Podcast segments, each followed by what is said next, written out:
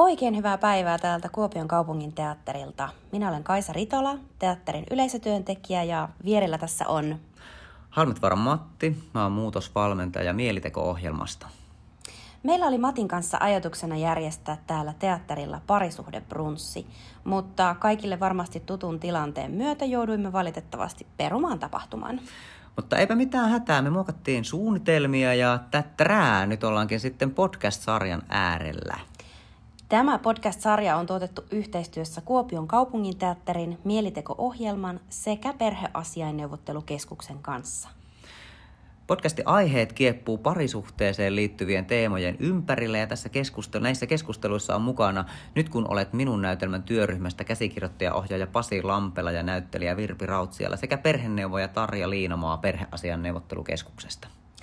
Keskustelua kanssani moderoi Matti ja haluammekin korostaa, että tämän ohjelman tarkoituksena ei ole tarjota totuuksia tai antaa suoria vinkkejä, vaan toivomme, että suhtaudutte kuulemaan ne kriittisesti ja toivottavasti ohjelma herättää keskustelua. Oikein lämpimästi tervetuloa mukaan.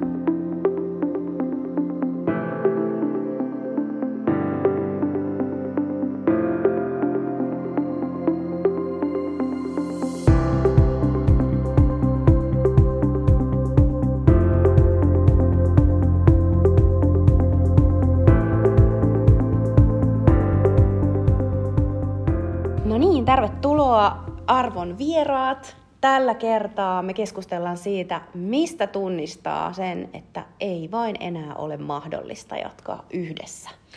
Vuonna 2020 noin 550 avioliittoa päättyi eroon Pohjois-Savossa. Nämä tilastot ei sisällä päättyneiden avoliittojen määrää, mutta se huomio on kuitenkin pakko nostaa esille, että vuodesta 2018 alkaen erojen määrät on meidän maakunnassa olleet laskussa. Missä vaiheessa on aika luovuttaa vai onko luovuttaminen edes oikea sana, kun puhutaan erosta? Entä millainen sitten on hyvä ero? Virpi, millaisia valintatilanteita sun roolihenkilö kohtaa parisuhteeseensa liittyen näytelmän aikana? Ensimmäinen valintatilanne on se, että lähteekö Marjo Savonlinnaan vai eikö lähde.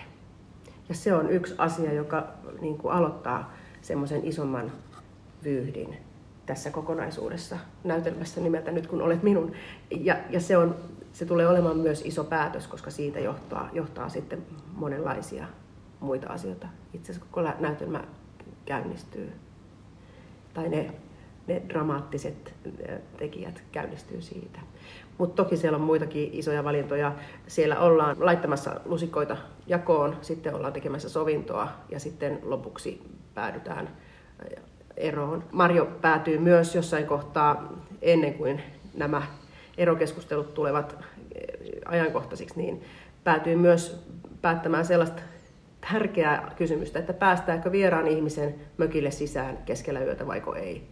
Tämä on iso päätös, josta taas sukeutuu erilaisia isoja juttuja. No Tarja, ää, mistä sen, mistä sen niin tietää, että onko nyt niin kuin se aika, kun pitäisi lähteä eri suuntiin? Onko, tietääkö se jostakin? Pystyykö siihen vastaamaan? Eihän sitä niin kuin työntekijän hmm. ainakaan pysty vastaamaan kellekään, että ihmiset elää omaa elämäänsä ja ovat, että se, se on sillä tavalla niin kuin aina yhtä jännittävää ja seikkailua ja, ja aina niin kuin se, mihin haluaa ihmisiä tukea, niin on siihen selvittelyyn. Ja yhä useammin huomaan niin kuin tekeväni sellaisia sopimuksia, että, että, ei, että jos nyt ei tämä ole erosovittelua eikä pariterapiaa, niin käytetään tähän selvittelyvaiheeseen aikaa, että käännellään niitä kiviä ja kantoja, että mitkä ne on ne kysymykset suhteessa, mit, mistä on tähän tultu ja mitkä on teidän mahdollisuudet ja, ja onko ne sitten sen tyyppisiä, että mille voi tehdä jotain, jolloin sitten olisi se terapian suunta, vai onko ne sen tyyppisiä, joille ei, ei, ei niin kuin enää mahdeta mitään, että on menty liian pitkälle tai, tai ei rahkeet, ei resurssit riitä. Ja resursseja on tietysti niin kuin voimavarat niiden ruotimiseen tai sitten ihan aika kiireinen työelämä vie tai ruuhkavuodet, että ei niin kuin ole aikaa semmoiseen terapeuttiseen työskentelyyn tai sitten tahtotilaresurssi, että motivaatio, että onko, onko menty liian kauas sitten. Että sehän on, on tietysti monenlaiseen suuntaan päädytään, että ei, ei, ei niin kuin, eikä ei edes uskottomuudesta, että ei se ole, niin kuin joku sanoisi, että, että vaikka että, että on vaan niin kuin tunteet hiipunut. On vaan tunt, ei riitä nämä tunteet ja tullaan niin kuin siihen selvittelyyn. Ja sitten monesti niin kuin tuskailla, että kun olisi jotain selkeää, olisi joku päihdeongelma, olisi väkivalta, olisi uskottomuus, niin olisi helppo tehdä tämä päätös. Mutta ei, ei se niinkään, se on, se on vaikea, ne on vaikeita, ne on tosi vaikeita kysymyksiä, että ei riitä tunteet. Miten sitä, niin kuin, lähdetäänkö sitä hakemaan vai ei ja millä tavalla ja mistä se niin kuin löytyy. Ei ole tosiaankaan sellaista nappia eikä sellaista ratkaisua, että mistä se voisi löytää yksi, yksittäistä, niin kuin todettiin tässä viime jaksossa, että mystiikkaa on paljon mukana. Mutta että vaikka olisi uskottomuuskin, niin sekin voi laukasta, niin kuin tuoda kissaa pöydälle, että, että mietitään näitä, että miksi. Että, että yhtä lailla sekin voi olla syy tai seuraus. No miten sitten, jos jompikumpi tai molemmat tulee siihen tulokseen, että se ero on ainut vaihtoehto, niin Pasi, mitä sanoisit, miten erosta voi selvitä? Mitä siihen tarvitaan? Jos molemmat on tullut siihen johtopäätökseen, niin varmaan siitä on aika kohtuullisen hyvät ennusteet selvitä kunnialla siis, mutta, mutta harvoinhan se näin on. Ainakaan yhtä aikaa. Niin, niin, siis mun mielestä olennaista on se, että, että mistä tietää, että, että pitää erota. No siis jollakin tavalla sä oot tiennyt rakastuneesi siihen ihmiseen.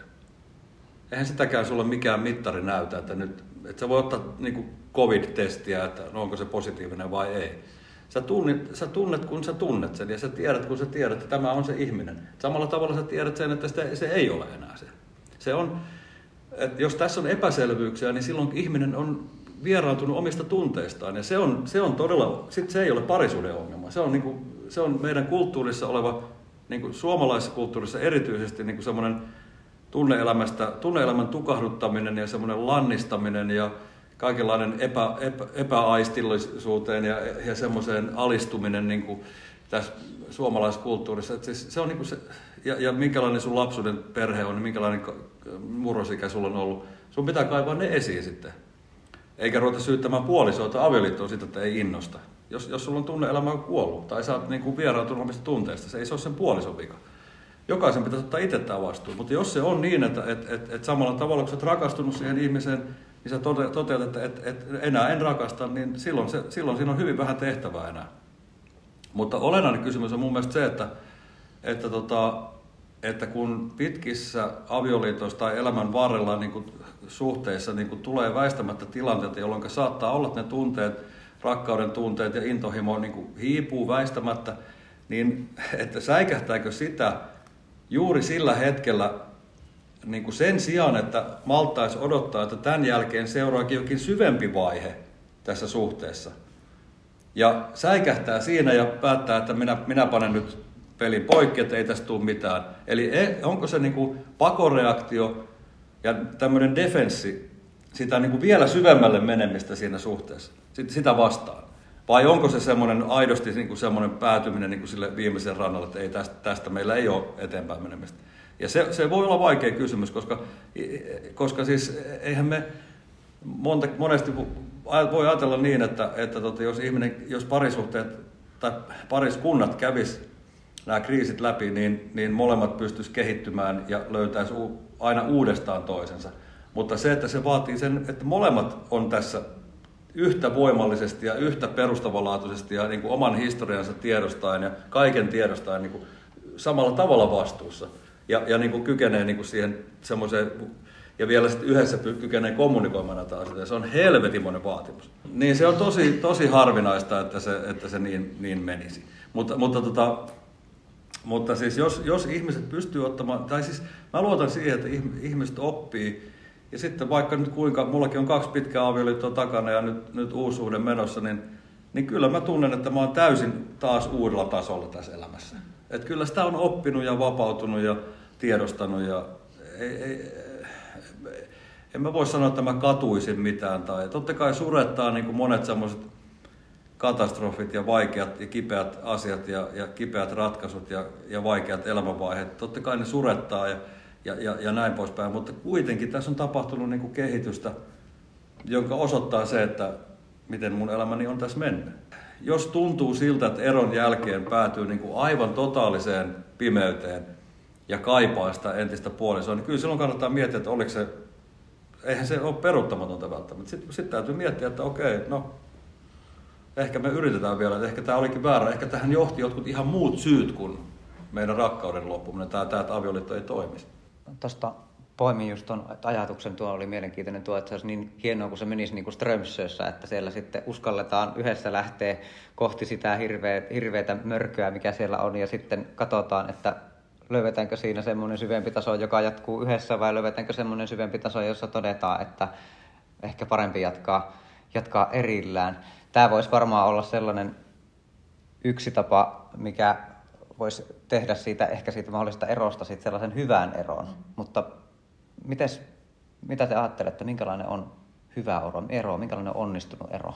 No ihan sama tulee mieleen tuossa, että, että, että jos siihen niin kuin päädytään yhdessä ja se, se ehkä on sitten niin kuin se pointti siinä selvittelyvaiheessa, että käytetään siihen, että jos se on ensimmäisenä tullut toiselle se ajatus, että ei ole enää tunteita ja en, enää ei niin kuin jotenkin tunnu siltä ja toinen on ihan niin kuin tippunut kelkasta siinä vaiheessa, että, mitä, että minä luulen, että kaikki on hyvin ja käytetään sitä aikaa, niin kun saa toinen ihan rauhassa kertoa, että miten, miksi on niin kuin hälletty, mistä johtuu, että tunteet on hiipunut ja muuta, niin kyllähän siinä niin kuin tullaan sitten sinne samalle sivulle tavallaan siinä tarinassa, että no ei tässä ole eväitä. Mä että siitä on niin kuin ainakin helpompi lähteä siihen parempaan eroon. Ja, ja sitä kyllä niin kuin aina haluan kanssa tukea, koska niitä eroja joka tapauksessa tapahtuu. Ja, ja se, että, että eihän se, se päätös siitä, niin se on niin kuin sitten se ero. Siitähän seuraa vielä niin kuin puolesta vuodesta monen useampaan vuoteen sitten, niin kuin, mitä kaikkea se tarkoittaa ja mitä tapahtuu. Varsinkin jos on lapsia. Varsinkin, niin. Koska ni, siitä niin. vanhemmuushan ei lakkaa olemasta. Päinvastoin kun monet miehet tulkitsee, että, että tota, tai ovat perinteisesti tulkinneet niin kuin vielä munkin sukupolvessa, että, että, tota, että isyys loppuu siihen, kun avioliitto loppuu. Että, mikä on musta niin kuin häkellyttävä, häkellyttävä mm. asia. Se on niin kuin, mun mielestä se hyvä ero on mahdollinen silloin, kun samalla, samoista syistä kuin hyvä rakkaus tai onnistunut avioliitto. Eli, eli ymmärtääkö ihmiset itseään vai ei? Vai kaataako ne kaiken toisen niskoille? Mun mielestä siis avioliitto tuhoutuu siitä, siitä syystä, että toisen niskaan kaadetaan jotakin, mitä sen ei kuulu, ja itse ei tiedosta sitä, ja, ja sama avioerossa. Että, et, et jos, jos mä rupean kuin, taistelemaan niin kuin, et, huoltajuudesta ihmisen kanssa, joka, joka on täysin todella niin kuin, ihan vastuullinen vanhempi ja, ja vain kostaakseni hänelle, niin se on ihan varma, että siitä ei tule hyvä ero. Joo. Eli toisin sanoen se, että jos minä en kestä, jos minä en pysty käymään omia tunteitani läpi, vaan projisoin ne koko ajan jonnekin muualle, niin, niin varmasti tulee huono ero.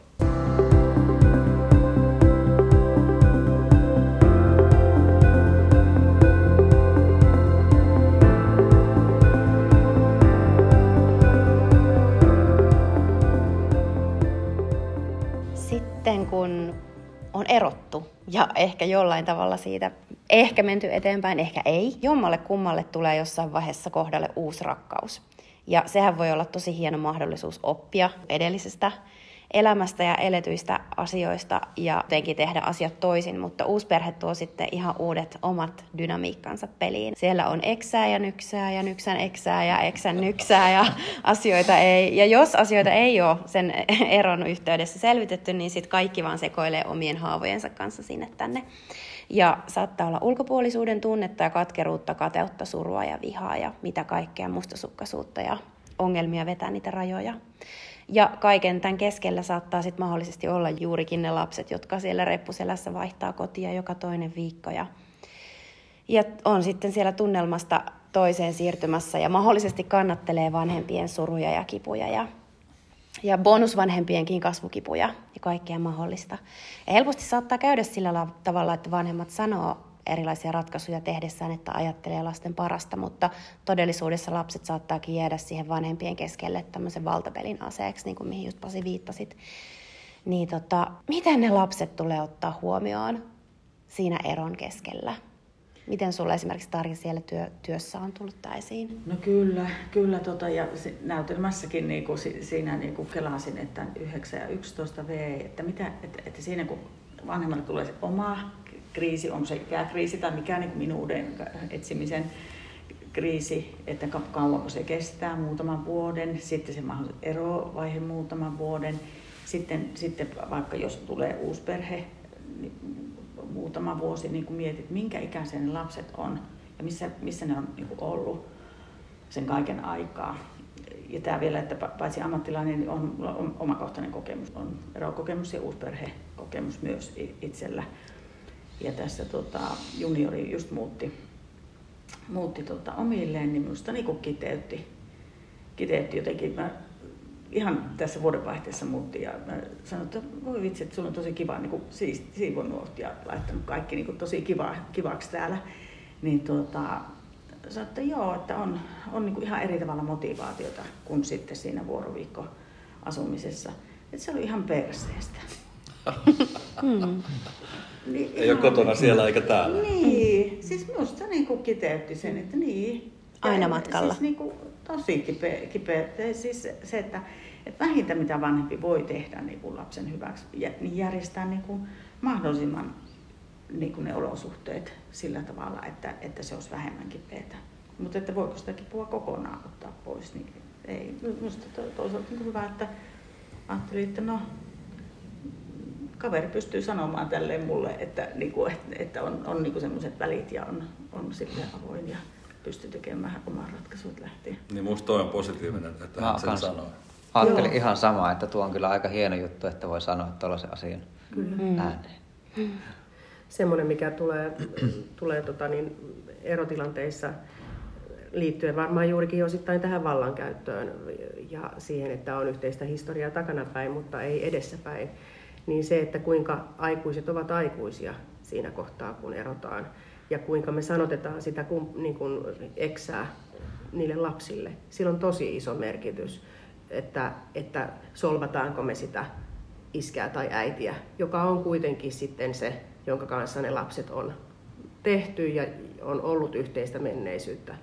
Koska se on iso taakka lapselle kantaa sitä, että mitä paskaa sieltä niin kuin toisen, to, toisen niin kuin laarista kaadetaan. Ja, ja se, se ei kuulu lapselle ja se tuntuu todella, todella pahalta, että, että lapsi joutuu sellaista kuormaa kaiken tämän vuoroviikkosysteemin tai mikä se ikinä sitten onkaan lisäksi kantamaan, koska hän ei voi valita vanhempiaan kuitenkaan.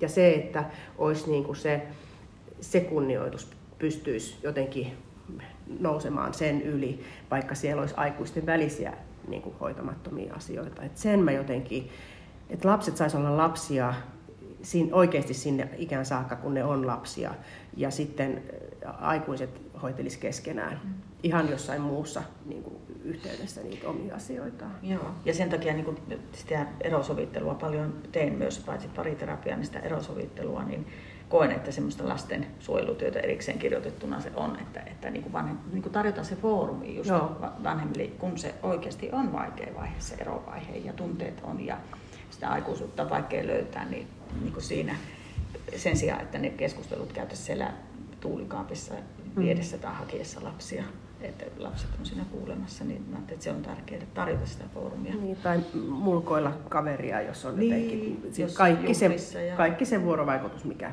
niin. siihen liittyy. Joo. Mm. Puhelut ja kaikki. Niin. Mm. niin. No, mitä sitten, tota, jos siihen tulee niitä uusia kumppaneita molemmille osapuolille tai toiselle tai näin, niin mitä se, mitä se tavallaan se uusi perheen muodostuminen tai lähtee se muotoutumaan, niin mitä se vaatii? Vaatii sitä uudelta kumppanilta, siitä, joka tulee siihen kuvioon. Minä otin ihan tietoisesti, mä, olin, mä esittelin tuota mun puolison pojan kavereillekin meni avaamaan ovea, että me on se paha äitipuoli.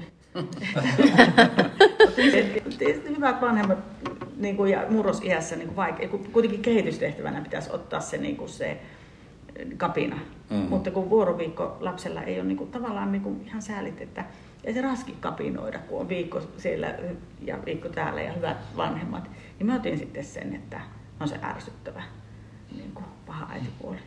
No, en tiedä vastaisiko kysymykseen, mutta, mm. mutta niitä rooleja on, on tarjolla ja, ja monenlaisia ja en tiedä, miten pitäisi suhtautua.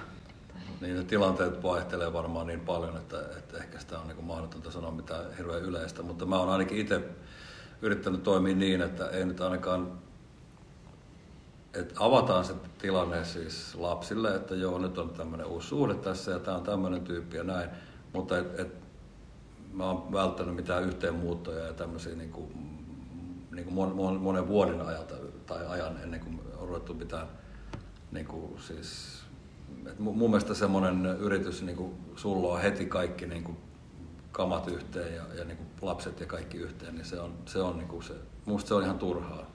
Et, et jos ei nyt malta odottaa sitä, niin, niin sitten kannattaa miettiä ylipäänsä. Et lapsilla on aikaa sopeutua siihen eroon ensinnäkin. Ja, ja, tota, ja sitten mä halusin myös huolehtia, tai mun, mun lasten ja äidin kanssa sovittiin aikana niin, että, että heillä on niinku yksi, yksi varsinainen koti äitinsä luona, ja että he on siellä enemmän aikaa. Se painotus on siinä, että tämä on heidän kotinsa. Ja sitten ne tulee mulle tiettynä aikoina säännöllisesti, kyllä, mutta että ne on mulla niin kuin ikään kuin, se, se, on, se on heidän kakkoskotinsa. Et siinä ei ollut, ei ollut yritystäkään niin kuin siihen, että, että on kaksi tasa-arvoista, tasaveroista kotia, vaan että on selkeästi se, mikä niin kuin ykköskoti ja sitten kakkoskoti.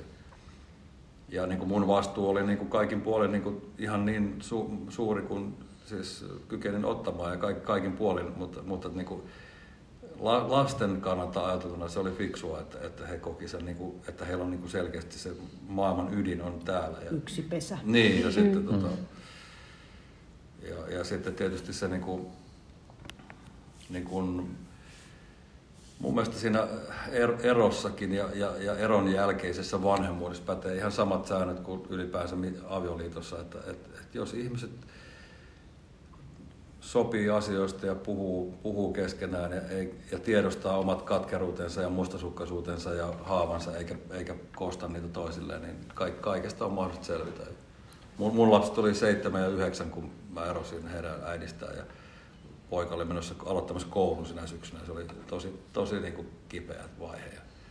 Mutta sitten kuitenkin, kun sen avioliiton niin kuin loppuajat oli, oli, oli aika kriisiytyneitä, niin niin sitten sen ensisokin jälkeen jopa noin pienet lapset koki sitten sen niin kuin helpotuksena, että tämähän on ihan, tämä on parempi näin. Ja, ja tota, ovat nyt ihan maailmalla ihan tolkuissa olevia aikuisia, että ei se nyt kaikki mennyt ihan pieleen.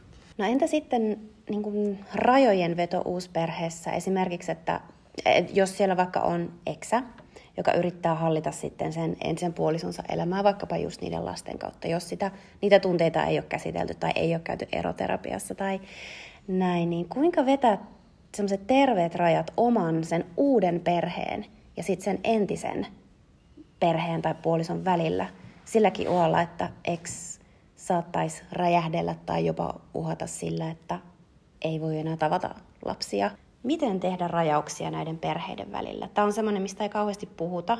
Avioliitoista noin puolet päättyy, joista sitten muodostuu uusperheitä, ja uusperheillä on 70 prosentin todennäköisyys uuteen eroon, joka on sitten taas lapsille toinen kriisin paikka. Niin miten tavallaan turvata sen uusperheen rajat ja hyvinvointi? Mitä sanot Tarja? No kyllä näitä, näissä koulutuksissa ja tietoa kun on ja näitä uusperhevaiheita, niistähän mä laskinkin tuosta niin näytelmässäkin, että minkä verran niin kuin aikaa menee ja minkä niin kuin on.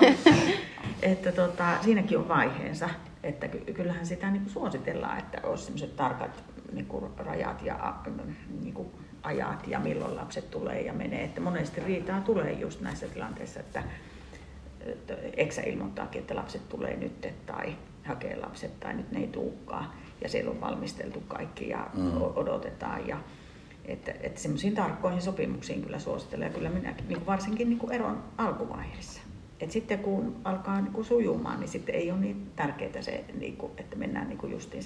Ja monesti lapset kasvaakin, että teini-iässä sitten enemmän niin kuin on semmoista, niin kuin, ää, ei, ei ole niin tarkkaa, mutta, mutta se ehkä on ainakin yksi semmoinen suoja ja turva. Ja, ja hirveän paljon siitä just niin kuin lasten iästä. Että, että jos on pienet lapset, niin on vähän semmoinen selkeys ja milloin tuodaan, milloin viedään aikataulut ja, ja vaikka viestimisenkin, että milloin soitellaan ja näin. Mä ajattelen jotenkin sille, että tämä aina ajatellut niin myöskin itse niin kuin ollessani työelämässä nuorten kanssa paljon tekemisissä, niin että ja ehkä voisi toimia tässä erotilanteessa tai tämmöisissäkin tilanteissa, että missä näitä rajoja asetetaan, että kuka on se turvallisin aikuinen aina. Ja sitten herää kysymys, että voisiko kysyä sit jokainen tämmöinen niin kuin huoltaja siinä omassa niin kuin piirissään, että olenko minä varmasti turvallinen aikuinen, riippuen tietenkin siitä, minkä ikäinen se lapsi tosiaan on. Mutta että jos lapsi asetetaan ikään kuin heitteille, että niitä aikatauluja ruvetaankin niin kuin säätää, tai aikuiset vaihtelee tai säätää, tai aikuiset tekee sitä sotkua siihen hommaan, niin tarkoittaako se silloin, että mä oon turvallinen aikuinen, vaiko ei? Mitä se, tässä vaaditaan todella suurta empatiakykyä, koska se lapsi on se, joka siellä voi mennä rikki. Ja hän ei osaa sitä käsitellä, sitä asiaa. Aikuisten täytyy pystyä siihen joko avustettuna tai sitten niin kuin itse pitää pystyä seisomaan kahdella jalalla. Aina ei pysty, se on niin kuin fakta, jos ne tilanteet on hyvinkin kimurantteja ja on vaikka sairautta siellä perheen sisällä tai parisuhteessa tai päihdehommaa tai mitä ikinä se onkaan. Kaikilla on syynsä. Mutta se, että olenko mä turvallinen aikuinen, olenko mä luottamuksen, niin kun, onko, olenko mä luottamuksen arvoinen aikuinen, voiko muuhun luottaa, että mä pidän kiinni näistä sopimuksista. Mä uskon, että se semmoinen turvallinen arki rakentuu tämmöisissäkin tilanteissa kuin mitä Aiku sanoit, niin, niin hyvin tämmöiselle niin perus, perusasiaan äärelle. Ja siitä varmaan myös näytelmä nyt, kun olet minun Marjo, ehkä sitten viimeisen, kun viimeinen valo hiipuu pois siellä esityksessä, niin siitä se varmaan se Marjokin sitten taas lähtee tallaamaan. Ja Mara varmaan löytää sen oman uomansa siinä isyydessä sen eron jälkeen. Kyllä tuohon vielä täytyy lisätä tuohon aikuisuuteen, niin mun mielestä aikuisuutta, että tämä, tämä on semmoinen asia, mistä mä niin jyrähdän, että jos ihmiset sanoo, että lapsi saa päättää, Joo. Että, että, että lain mukaan kaikki alle 18-vuotiaat on lapsia ja heillä on oikeus siihen turvaan, että aikuinen päättää. Semmoinen lapsi, joka joutuu miettimään, siis vanhat ihan hyvää tarkoittaa, että lapsi saa päättää, että missä se on nyt, että kun harrastukset on näin ja näin, että semmoinen on katulapsi, joka joutuu miettimään, missä hän on yötä. Että, et ihan Joo. oikeasti, että siinä niin kuin se aikuisuus. Kompaan. Kompaan. Et, et, et, Täysin. Että se mm. on niin vaikea asia aikuiselle, niin miksi se laitetaan niin kuin sen lapsen Kyllä. päätettäväksi? Ja, ja semmoinen asia, mikä, mikä voi olla myös ajankohtaisesti just tämmöisissä erotilanteissa ja just näissä, mistä, mistä tässä puhutaan, on se, että se aikuisuus onkin hukassa mulla, mm. koska mä oon itse niin sekaisin Joo. vaikkapa, Joo. joka on täysin luonnollista. Sehän mm. on tätä tämmöistä niin kuin voimien maailmaa ja voimat vie siinä arjessa. Ja voi olla myös aika voimaton niiden voimien keskuudessa. Mutta sitten se, että mitä mä oon niinku koulussa sanonut aina, että tätä nyt niin kuin, opettaja puhuu, niin kuin Marjo Mut että, tai jossain koulun juhlapuheessa joskus vanhempainjulistuksessa sanoin, että aina se niin kuin paras aikuinen ei löydy siitä perheestä. Siinä jossakin hetkessä. Se ei välttämättä olekaan se isä ja äiti, koska niillä on monta vyyhtiä selvitettävänä. Se voi olla jopa se isäpuoli tai äitipuoli. Kyllä, se voi olla juurikin se paha äitipuoli. Tai sitten se voi olla joku koulussa oleva henkilö just siinä hetkessä. Mutta niitä aikuisia me tarvitaan kuitenkin. Ja aikuisuutta on myös se, että silloin kun on hukassa itsensä kanssa, niin kuin säkin sitten niin kuin olet tässä mm. johtavana lankana ollut, ollut niin kuin tässä näytelmässä se, että, että miten niin kuin löytää sitä itsensä, niin, niin silloin niin kuin aikuisuutta hakea apua, jos on hukassa itsensä Joo. kanssa tai jotenkin. Niin Joo. Ja esimerkiksi Virve tässä näytelmässä, hän edustaa myös sitä, että hän on myös huolissaan tästä tilanteesta, jos niin. ajatellaan. Niin. Vaikka hän saa paljon kaikenlaista aikaa, mutta Virve on myöskin se luottokaveri siellä 20 vuoden takaa, mm. joka, joka sanoo, että, joka, niin, joka sanoo mm. totuuksia, että mä oon huolissaan tästä ja tästä, ja mä hän on huolissaan myös lapsista tässä tilanteessa. Tuommoista on kyllä niin kuin ihan yleisesti ihan tosi tärkeä juttu, että me aikuiset, olipa se sitten ihan vaikka tuntematon lapsi tai nuori tai joku tuolla, niin me muistettaisiin olla niitä aikuisia ja nostaa niitä ja kannatella niitä. Ja ihan pakko tähän heittää sellainen, äh, Siilijärvellä jalkauduttiin mieliteon kanssa ja kyseltiin ihmisiltä, kerättiin kokemuksia, mikä, mikä tuo sulle hyvän mielen, sai kirjoittaa lapulla. Ensimmäinen, joka siihen kävi lapun täyttämässä, oli sellainen noin 12-vuotias poika, ja mä mietin siinä, että no se haluaa vaan tuosta suklaata, että se nyt jotakin raapustaa sinne. Ja sitten se oli käynyt raapusta. Siellä lapussa luku, luki, että kun joku kehuu minua. Musta no. se oli niin kuin aika pysäyttävää. Kiitos ihan tuhannesti taas teidän kommenteista ja asiantuntemuksesta ja, ja elämänne jakamisesta. Ja me nähdään ensi kerralla.